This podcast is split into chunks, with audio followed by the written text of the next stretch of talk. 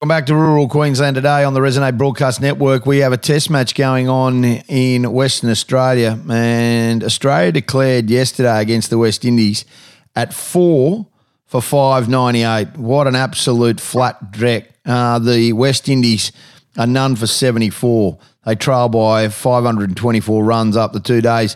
It's not entertaining Test cricket unless you like watching batsmen. I mean, that's the big thing. There was some massive, massive scores. Marnus Labuschagne, 204. Steve Smith, 200 not out.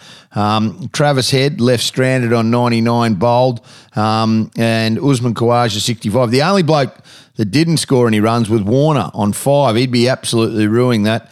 And this is making for a long test match. Carl Rackemann uh, former New- Queensland and Australian great fast bowler, joins us this morning, and also from Oz Value Ag, he joins us this morning. G'day, mate. How are you? Hey, Dobbo, pretty good. How are things with you? All right, unbelievable. I mean, what what what do you think when you get these kind of? Is it irresponsible of the curator to put a pitch up like this? It's just a flat track, mate. It's just about as paradise. In terms of the scoreboard, it is. But I saw a photo of the track and it was green, and the curator actually said um, how expect he expected it to be quick and bouncy, and uh, plenty there, like the old days of Perth. He said, and the wicket. He also said was the same soil as it used to have. Now, I could be wrong here, but I thought that uh, they were having trouble sourcing that old original soil, and they relayed the WACA itself uh, and and it's never been the same since. And that was apparently because it was slightly different soil. So I'm just not 100 on all of that. But the fact is, it was green yesterday, um, and it clearly wasn't that quick or that bouncy.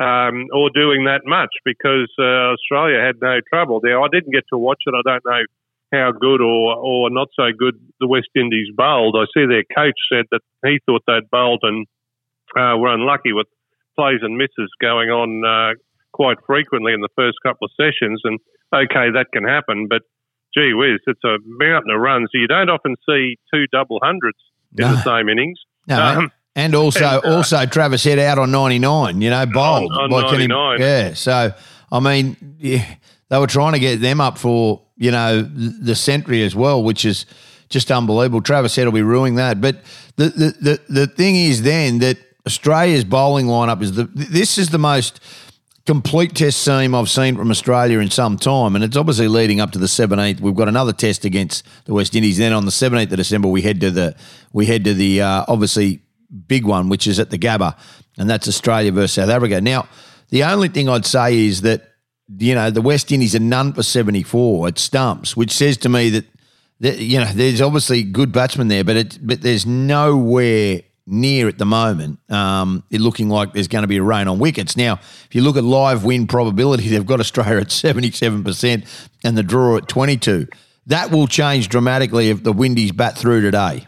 It will. And uh, look, the West Indies can play a canny game here if they get runs and uh, get to a position somewhere, declare once they're past the follow on, and leave Australia with on what's clearly going to be um, still good batting conditions. One would think if the groundsman uh, uh, predictions in that regard are correct, that it won't deteriorate that much. And Australia having to try and set a total um, enough time for them to bowl Windies out. Uh, it could be an interesting game, but much depends on today. West Indies have got to bat through today, get a really good total on the board, and and then make it pretty hard for Australia to draw the right balance between uh, a score that's going to be hard to get, but enough time to bowl the West Indies out. So, look, sometimes these games that start off with big scores in the in the first innings uh, finish up being pretty entertaining, interesting affairs. So, you know, three days to go. Let's see what happens. But uh, yeah, a lot of, a lot resting on the first couple of sessions. We want to see Shivnarine Chanderpaul's son, who's 47 not out, I think. Um, uh, firstly get his 50, but go on to make a big one. Gee, isn't, uh, isn't that a good story? Now, Chanderpaul Sr. Uh, is the, the highest run scorer in West Indies history and, and played the most tests of any West Indian. And his son, uh, Tej Narine, uh, is, is looking pretty good. So, really good. He's got the captain at the other end, Brathwaite. He's not out, having also jagged two wickets, by the way, the captain. The seventh bowler used finished up with two for 60 odd. So, yeah. the captain's uh, in there having a go. Hey, Dobbo, we should mention as well, talking about big scores, I'm not sure if you're up with what's happening in Pakistan, where, where England won the toss and batted on day one over there, and they've scored uh, four for 506 in the first day. Wow. Now, that's, that's four centurions, four guys made 100. Uh, only only uh, one of them who didn't score better than a runner ball of the four Centurions. They just went out and smashed them. Uh, it's the high, it's the highest first day run scoring uh, in Test history. Um, so it's not just uh, in Perth where it's uh, runs galore. It's, uh, it's went, they just went nuts over there, and in only 75 overs. So they're 15 overs short of a full day's play. Bad light came to bear there. Just incredible stuff. Yeah, you're dead right, uh, and that's quite unbelievable, uh, as you say. Just an, an amazing situation. Let's talk um, long term. Do you think the Australian side is it is the right the right mix with this Test team? Oh, I think for now it is definitely, and really pleased for Khawaja. You think of all the time that Khawaja sat out, not being selected when he should have been over the years. Um, he still finished up playing a, a good lot of tests, but he should have been in this team permanently, probably for the for the last ten years. Um, and he's now what is he, thirty five or thirty six? And finally, they've realised that that uh, he's just got to play, and he's there opening the batting and looking really, really good and comfortable. And so uh, I'm pleased for him, but that's good for the Australian side. Um, the side has reached a stage where it, it picks itself. Um, uh, we'll see how Green goes. That's the big thing we want is someone which we haven't had since Keith Miller, who plays in the side, good enough to bat, good enough to bowl.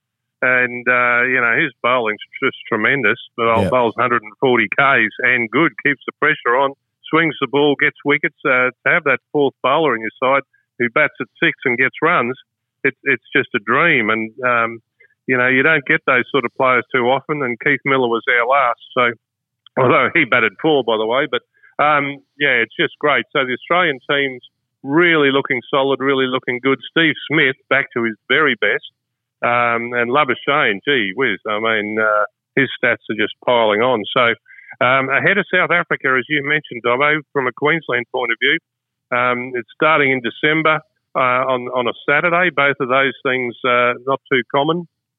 Saturday's not an ideal day to start a Test match in my books. In fact, it's not good at all. But anyway, that's what's happening. Can't grizzle about that. That's I'm going to be there.